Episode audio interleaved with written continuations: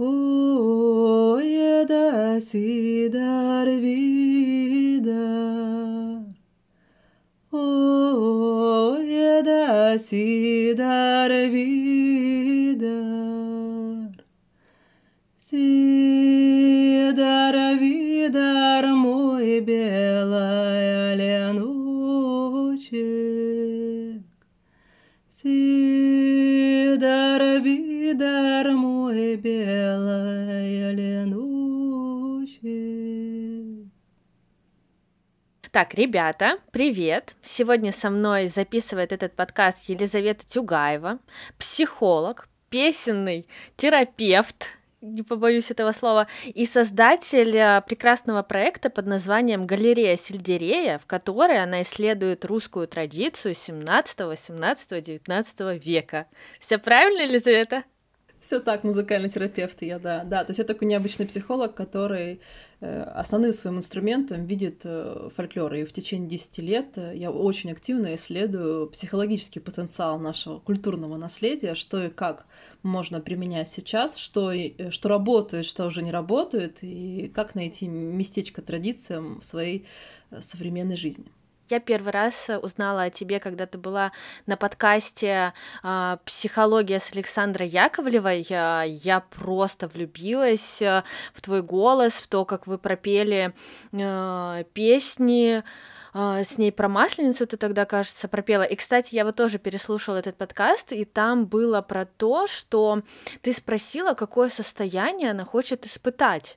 Меня это так удивило, но она сказала «любовь», и ты пропела про Масленицу. И потом, когда я пригласила к себе на подкаст, так как у меня говорящее название, что «Кристина в поисках любви», и прислала тебе небольшой список вопросов про любовь, ты быстро меня осадила и сказала: «Кристина, войди в тему».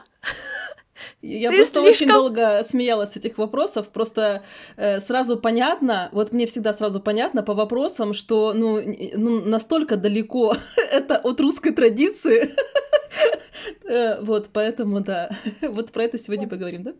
Да, и мне стало интересно, потому что я-то, слушая вас с Александрой, думала, ну вот она, любовь, вот вы пропели, я почувствовала внутри любовь, как бы вот все сходится там, потом вы разговаривали про свадьбу, то есть, а потом ты мне пишешь, что я романтизирую, я такая думаю, так, я что-то вообще неправильно поняла. Так была ли любовь в русской традиции? Что там было в деревнях? Чему посвящалась вообще жизнь? Давай, вот ты обозначила век, но я все равно, вот важно в разговоре с современным русским человеком обозначать, что такое русская традиция, иначе не очень понятно. То есть мы говорим с вами о уровне до революции 17 года, и это деревенская традиция. То есть все, что мы так чем гордимся, Пушкин, Достоевский, все, что нам преподают в школах, это прекрасно, но это городская русская традиция, это не более 10% нашего родового древа, вообще по переписи населения, там 90% жило в деревнях. И вот про этот пласт традиции мы не знаем, а это по большей части вот, впечатляющий размер нашего культурного кода. И вот я все время это исследую как раз, поэтому мы с вами говорим про деревню, и мы с вами говорим уровень там наших прабабушек, прапрабабушек, то есть то, что было век назад. И практика показывает, что это удивительный мир. С одной стороны, мы его наследники, и эти коды все еще в нас живут и как-то нами управляют, а с другой стороны, это какие-то инопланетяне. Русская традиция — это космос, да, и вот на пересечении вот этих двух понятий будем сегодня строить. Про любовь. Вот понимаешь, не было такой риторики, как вот мы сейчас. Ах, я ищу свою любовь. Даже вот смотри, даже название твоего блога, оно не соответствует такой вот традиционному мышлению, да? Оно не искали свою любовь. Там все было устроено про другое. То, что мы испытываем от песен, это отдельный разговор, да, это вот как раз я использую песни как психологический инструмент, это мы поем разные песни с людьми там в группах, живьем, онлайн, и я все время спрашиваю людей, что вы чувствуете, и у людей разный отклик, и кто-то злится, кто-то в любви, и все чувства важны, да, это отдельная история такая терапевтическая, да, а если мы с тобой говорим о том, что такое любовь в деревне, как это было устроено, вот сейчас попробуем погрузить в логику. Вот смотри, во-первых, не было свободы выбора, не стоял так вопрос, хочу ли я замуж или не хочу, хочу ли я детей или не хочу. Им даже в голову не приходило, что в этом месте можно там как-то выбирать. Вот в этой точке мы изменились. Мы сейчас можем выходить замуж, не выходить, рожать детей, не рожать. То есть нам наши условия жизни дают свободы. У них такого не было. Там есть и плюс, и минус в качестве последствий. Такой вот история, да? Значит, поэтому, во-первых, у них не было выхода не выходить замуж, да, поэтому брак в то время это, во-первых, экономическое мероприятие. Женились ровня на ровне, да? Почему? Потому что весь большой обряд свадебный, он построен по паритетному обмену. То есть сколько семья невесты вкладывает в виде либо это денег, либо это продуктов, в основном натуральный такой обмен или там даров. Вот этот обмен, он паритетный. Сколько сторона жениха отдает, столько же и сторона невесты. Они как будто бы обмениваются в разных этапах. Ну, мы его знаем, например, только про приданое, а есть такое понятие, как кладка. Но на самом деле этот термин может быть другой в разных деревнях. То есть приданое то, что дает невесте, да, а кладка это то, что платит сторона жениха семье невесте. Я про это не знала. Они забирают как бы рабочую силу, да. Вот, то есть вот мы растили, вырастили, вот бы сейчас она работала на нас. То есть видишь, все крутится вокруг выживания и вокруг, ну, представления о людях как единицах. Вот я сейчас скажу, что и фу. Ну, какой-то рабочей силы, понимаешь? Поэтому брак — это не про любовь, а это необходимый фактор выживания. Невозможно было в тех условиях жизни сольно существовать.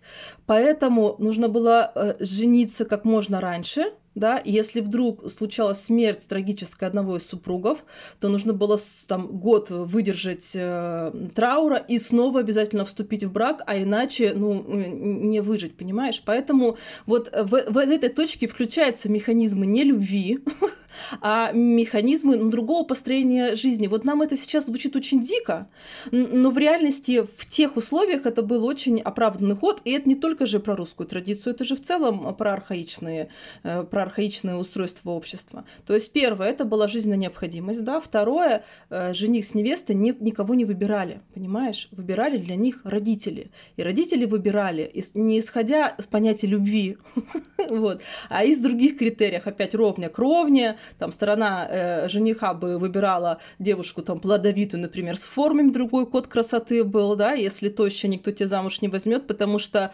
помрешь на первых родах, на вторых, на третьих, да, а нужно родить там 20 детей, опять же, чтобы выжить, соответственно, чем, то есть вот эта вот кровь с молоком, когда чем пышнее, чем больше форму у женщины, тем вероятность, что она это выдержит, выше, поэтому ценились девушки в форме, и все эти там 10 сарафанов надеты друг на друга, или что там, знаешь, вот, когда вот все увеличивают, в целом, кстати, логика сохранилась.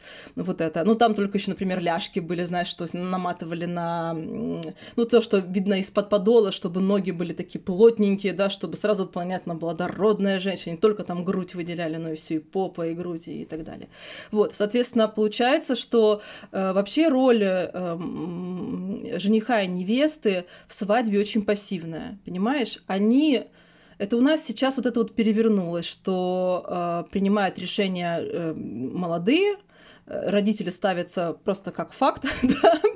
Вот и все, вот это мой избранник, пожалуйста, милости просим. А тогда наоборот, то есть родители выбирали, более того, решение было за стороной невесты. То есть ходили сваты, да, вот девушка созрела, все это было какой-то маркер принято в этой деревне, что там красный сарафан, там какое-нибудь количество полосочек внизу сарафана, то есть было вот-вот-вот, все знали, что вот она на выданье, и в ближайший год вынь да положь, будет свадьба, понимаешь? То есть она... И это вот сейчас звучит как-то, ну так, как так, за меня решай. Ну, мы очень свободолюбили бы его, потому что мы можем себе это позволить. Вот радуемся, дорогие друзья, нечего страдать, как мы плохо живем. Мы шикарно живем, безусловно. То есть вот нам это кажется дикостью. Но в то время это просто по-другому воспринималось, и все, да. Все, вот, знаешь, как жизнь течет своим чередом. Все, вот сегодня я выхожу замуж. А с другой стороны, ты знаешь, это много проблем с ним, понимала, да, не было проблемы одиночества, вот этого, там, что мужчины не хотят жениться, ну, потому что там не стоял вопрос желания, да. Поэтому, понимаешь, в этой логике вопрос про любовь вообще как будто бы здесь не очень стоит, потому что было по-другому заведено. Пришло время, как там, пшеничка созрела, вот у нас тут мельник, значит, на пороге, выбрали того, кого надо, выбирают родители, невеста может вообще не присутствовать на сватовстве, невеста с женихом, ну, вернее, невесту-то показывают, да, а жених где-нибудь дома сидит, ждет, да, своей участи, то есть, и вот эта история, когда они первый раз друг друга увидели на свадьбе, вот, а она частенько случалась.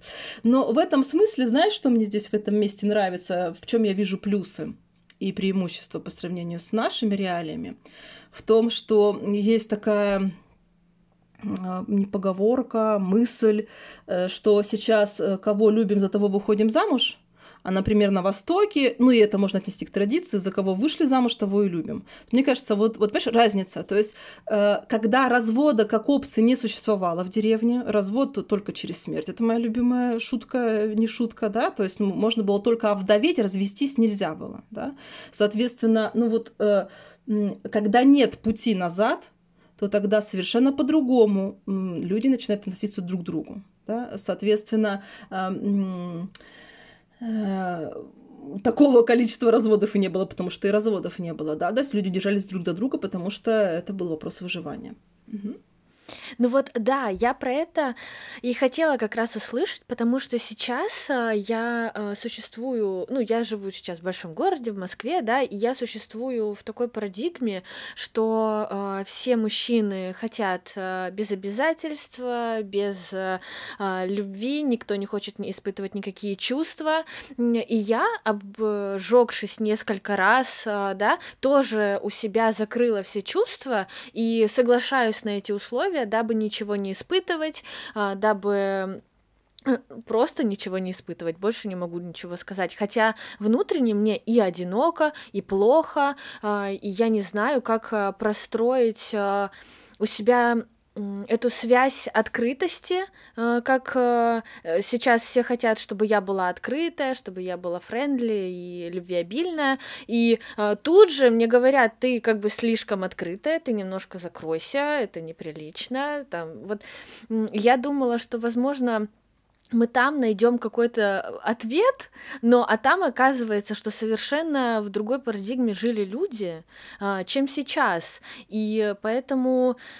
Вот, например, я недавно прочитала, что в Древней Греции, да, была у нас Афродита, которая отвечала за две стороны любви, как бы так, не то что плохую и хорошую, за темный аспект, когда ты полностью crazy, ты сумасшедшая от любви, и за приятный такой аспект любви, когда ты влюблён, когда ты творишь, когда ты просто сияешь вот этим вот, и ей посвящались песни, просьбы, мольбы о том, чтобы богиня подарила эту любовь. Не я сама создала, не я сама полюбила кого-то, а именно богиня мне подарила это, и они в это верили тогда, что любовь где-то вовне, и она просто приходит. Вот у нас что-то было в русской традиции, какое-то божество, или вот, например, у нас были святки же, да, где девы просили и загадывали жениха, или им, в принципе, не важно было чувство, а именно важно было наличие самого жениха.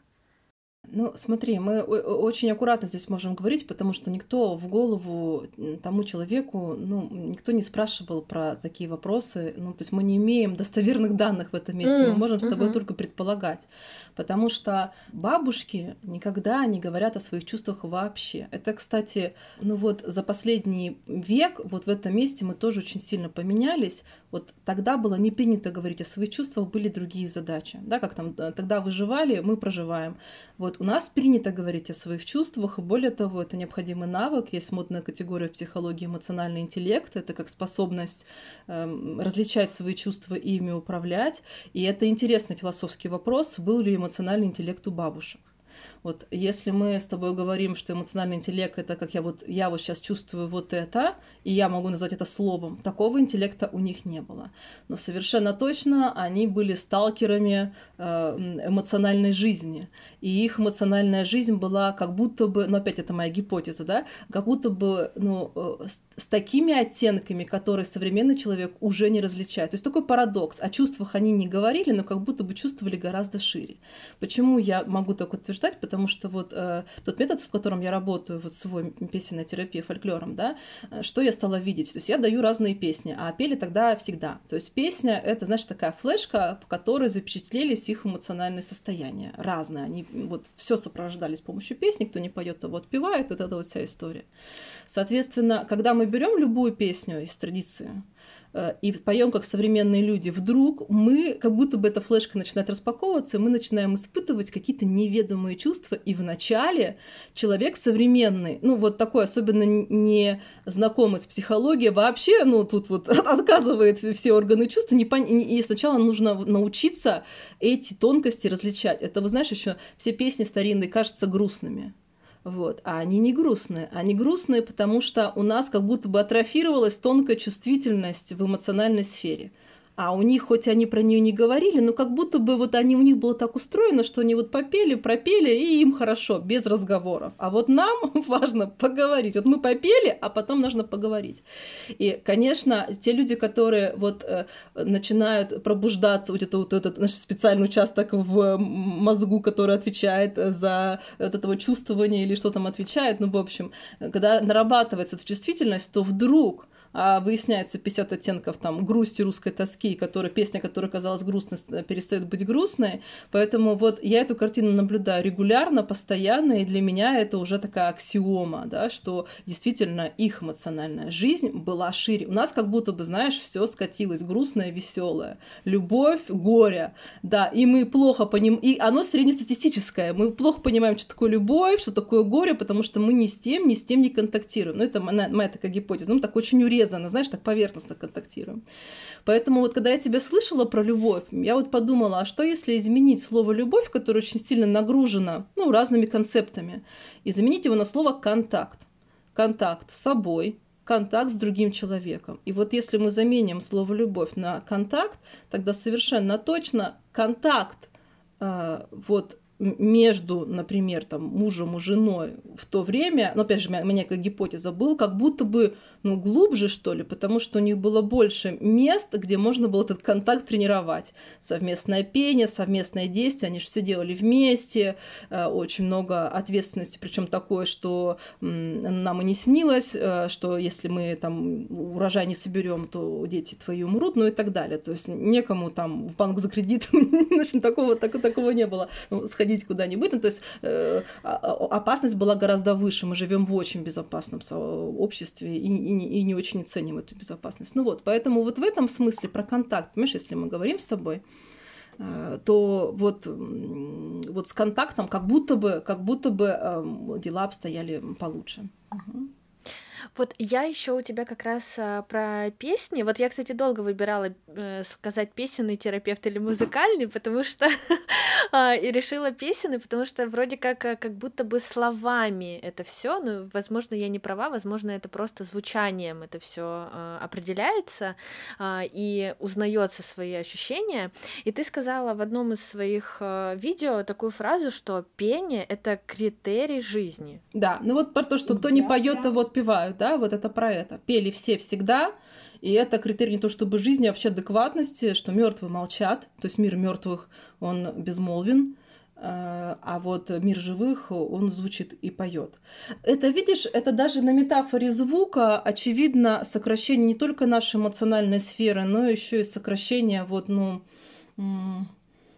вот этого самоощущения, что ли, да, то есть я поющий всегда будет больше, чем я говорящий, даже физиологически. Даже вот смотри, получается, в деревне большие пространства нужно было покрывать своим голосом, да, и связки были адаптированы к этим условиям, они очень, даже до сих пор в деревне приезжаешь, они очень громко разговаривают, да, а в современном городе у нас телефон, у нас маленькая комната, то есть наш голос, мы тише говорим, потому что у нас такие условия жизни. И это как метафора, метафора про все.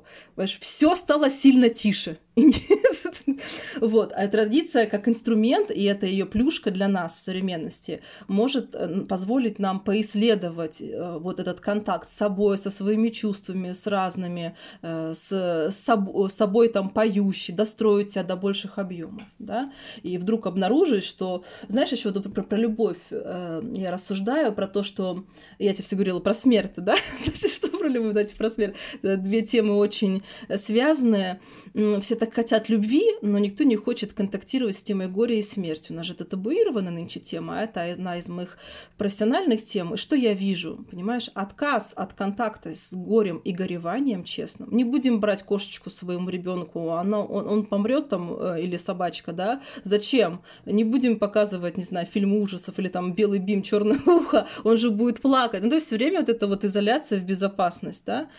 То мы отсекаем в целом опыт проживания сильных чувств. И вот смотри, человек, который не горевал, не прожил честно свое горе, а есть такое понятие в психологии работа горя, и она очень правильно. И в традиции были прям практики, которые... Они не говорили слово «работа горем», но с точки зрения действий и практик они все очень верно организовывали еще до Фрейда. Да? Соответственно, вот человек, который не горевал, он и любить-то вопрос глубины. Ну, то есть он может говорить «я всех люблю», ну и что мы? Может, это просто фасад, витрина. Ну, то есть, знаешь, вот когда занимаешься традицией, то вдруг очень обостряется вот это тонкое чувствование, да, и любовь превращается не в любовь, а в какой-то вообще всеобъемлющий агрегат, и там очень много всего намешано, в том числе, там, не знаю, и злость, и страсть, и там, и горе, и вот это вот все, вот это вот как отношения, да, это все любовь.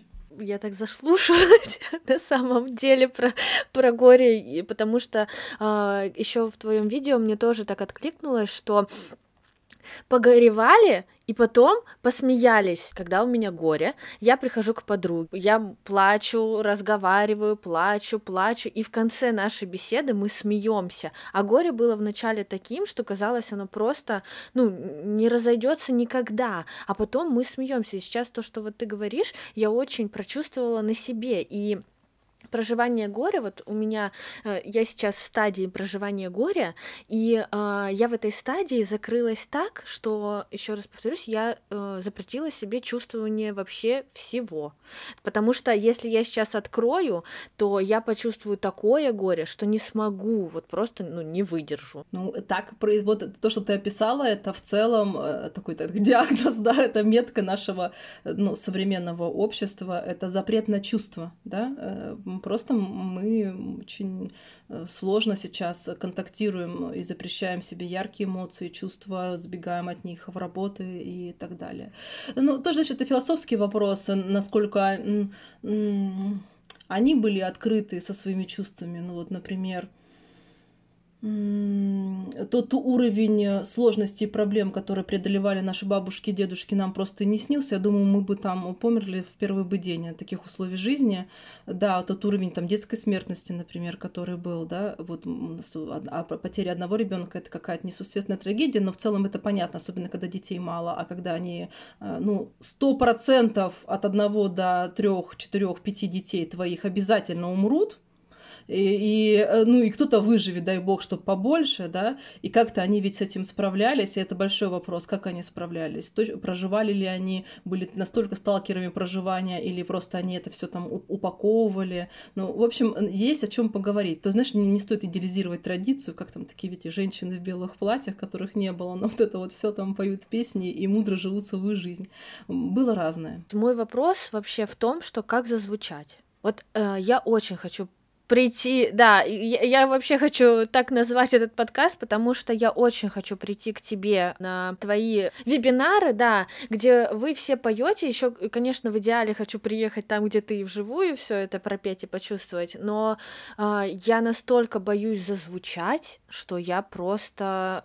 то, что я записываю подкаст, это для меня выход из моего максимальной зоны комфорта. Вот как зазвучать? Как? Хочется тебя поддержать в твоем страхе и звучать. Это, я постоянно с этим сталкиваюсь, постоянно ко мне приходят люди, которые говорят, вот там оперная певица умеет петь, а я кто, я что?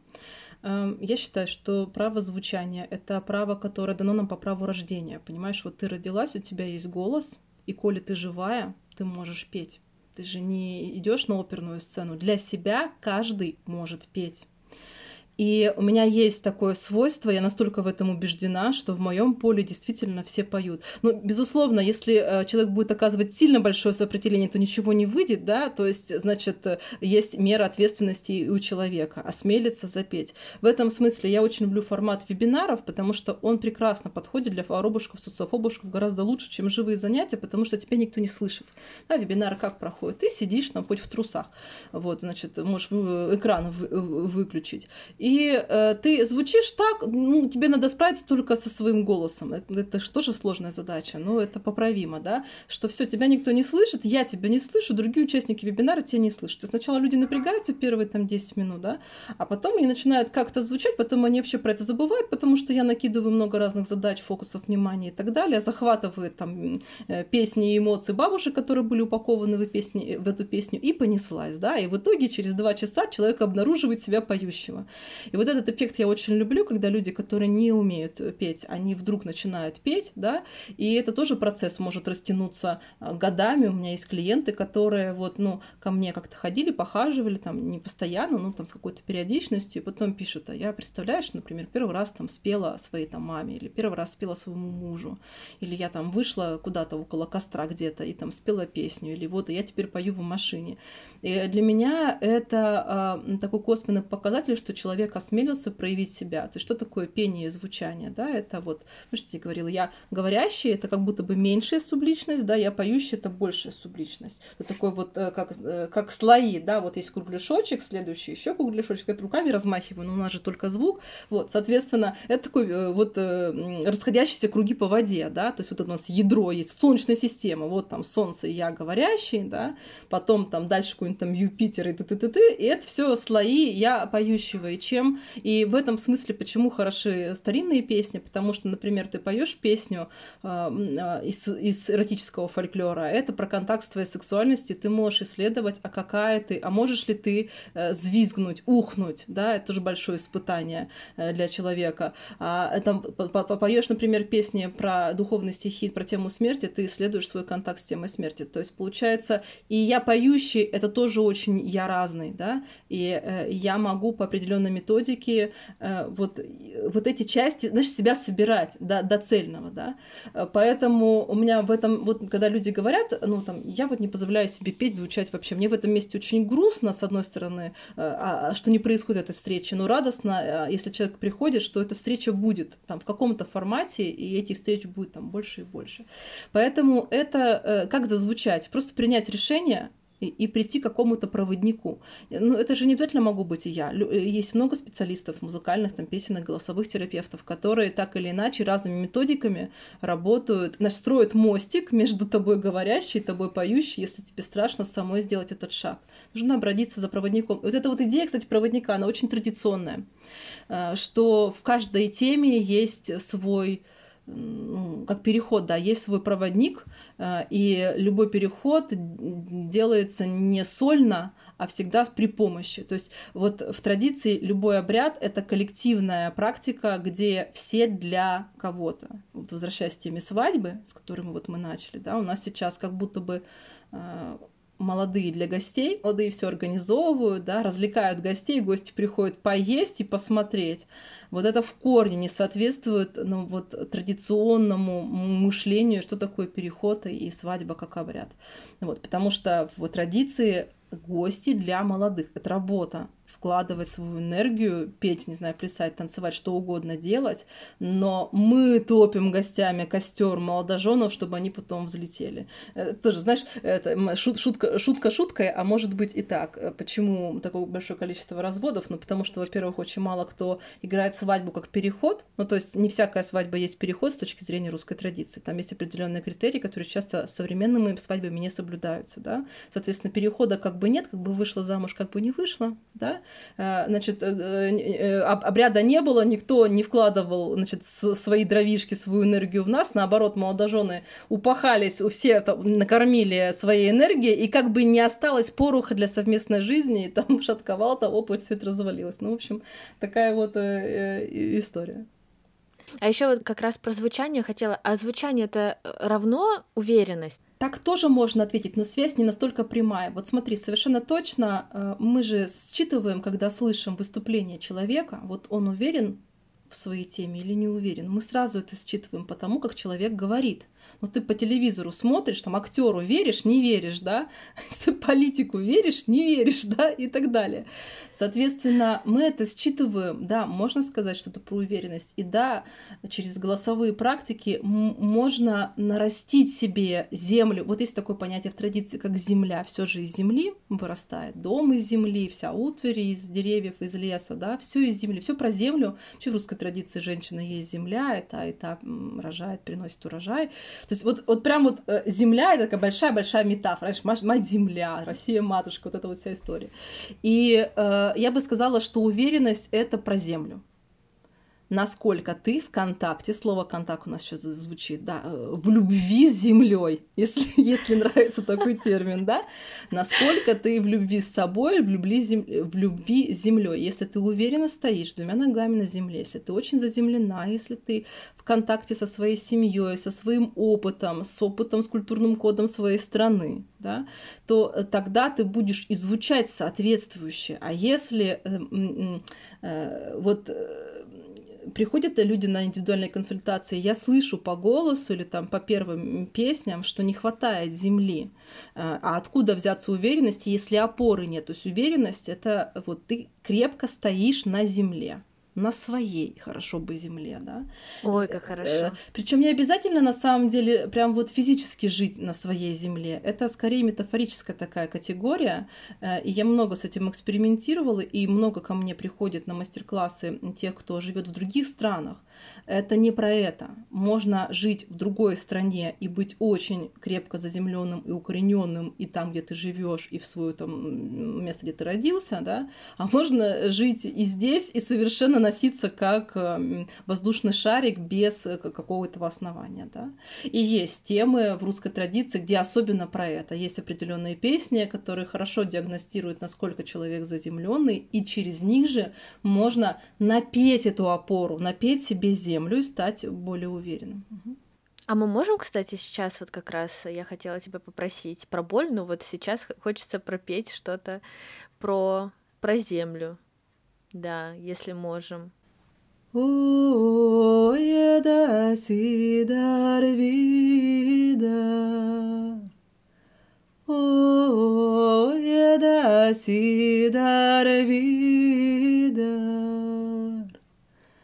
Сидар Видер, мой белая леночек. Сидар Видер, мой белая леночек. Это превосходно. Песня называется «Сидар Видер», это песня Новосибирской области. Кстати, про голос и про уверенность. Вот смотри, у меня же нет фольклорного звука. То есть я, видишь, я же не фольклорист и не певица, я себя такой не считаю. Я музыкальный терапевт, у меня другие задачи. Вот, соответственно, вот я пою из себя, из своего контакта. И в начале своей там профессиональной деятельности я еще думала, нужно ли мне именно идти и приобретать какой-то вот именно фольклорный звук. И я решила другим путем пойти. Вот я занимаюсь очень плотно традицией, и она меняет меня и меняет мой голос. И вот у меня такой эксперимент, да, то есть вот к какому звучанию я приду из честного контакта с традицией, а не из-за того, что мне скажут вот так, вот тут, сюда, вот поставь вот эту ручку туда, как танец, да. Значит, пластика идет изнутри, или я учу хореографические движения. Вот то же самое с голосом. Я просто хочу вам показать как пример, да, вот, что самое главное — это вы и что происходит внутри вас, когда вы поете старинные песни, стоите босыми ногами на земле, на любой, да, вот что внутри вас, опять про контакт, как вам в этом, что вы чувствуете, про что это, вот такими вещами мы занимаемся. Блин, это прекрасно. Я почему еще очень хотела с тобой поговорить? Я сама с Кавказа, ну, русская, и для меня было всегда трудно эту идентичность идентификацию в себе провести, потому что когда я услышала, как ты поешь, во мне что-то сразу слезы, потому что даже не за то, что боль или еще что-то, а потому что я настолько отдалилась от всего этого, а я вот она, мы даже с подругой всегда, она осетинка, а я русская, и я всегда говорила, я так люблю березу, она говорит, а я горы, я говорю, вот наша и разница, мне нужно соединение. Кто-то может любить и березы, и горы. То есть я из Сибири, из Новосибирска. У меня такая русская традиция с привкусом сибирской шаманской земли. И в этом моя идентичность. Да? У тебя будет идентичность строиться на контакте и с той местности, где ты выросла, и это, возможно, какой-то боком и культура Кавказа, и гор, да, и твоя русская идентичность, и что там у нас, в чего в нас только нет. Поэтому мы же сами себе строим эту идентичность. Я кто, я какая, я с какими частями больше контактирую. Поэтому не вижу здесь вообще такой проблемы. Это же не дихотомия, знаешь, там, я только это. Мы все разные, у каждого есть своя персональная история, свой персональный код, и мы сами его конструируем.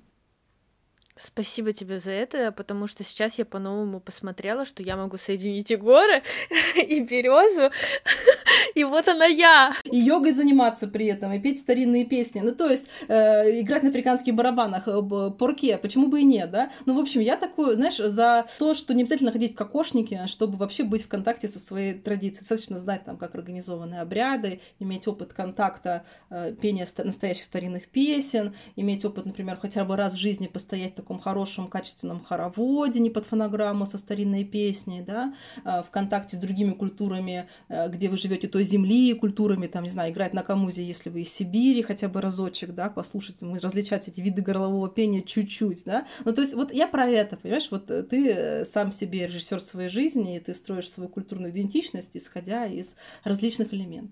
Спасибо тебе большое, Елизавета, это было просто прекрасно, да, и... Я благодарю за то, что ты занимаешься вообще тем, что ты занимаешься, потому что вот я тоже посмотрела у тебя в Телеграме, кого ты советуешь послушать, почитать, ты очень в этом открытая, что не только есть ты, да, есть вот, посмотрите, если вы хотите, потому что ты так этим горишь, чтобы люди все больше и больше узнавали про это великолепно, спасибо тебе большое. Конечно, это же только дверь, да, то есть всегда очень щедро делюсь, что есть и другие специалисты в области, главное, чтобы как-то нашел человек свою тропинку к себе и к русской традиции, и к любви, да? Вот она, русская душа. Ну вот, любовью и закончим. Все, спасибо, Елизавета. Все, пока-пока. Я тебя люблю, тебя люблю. Я. Recording stop.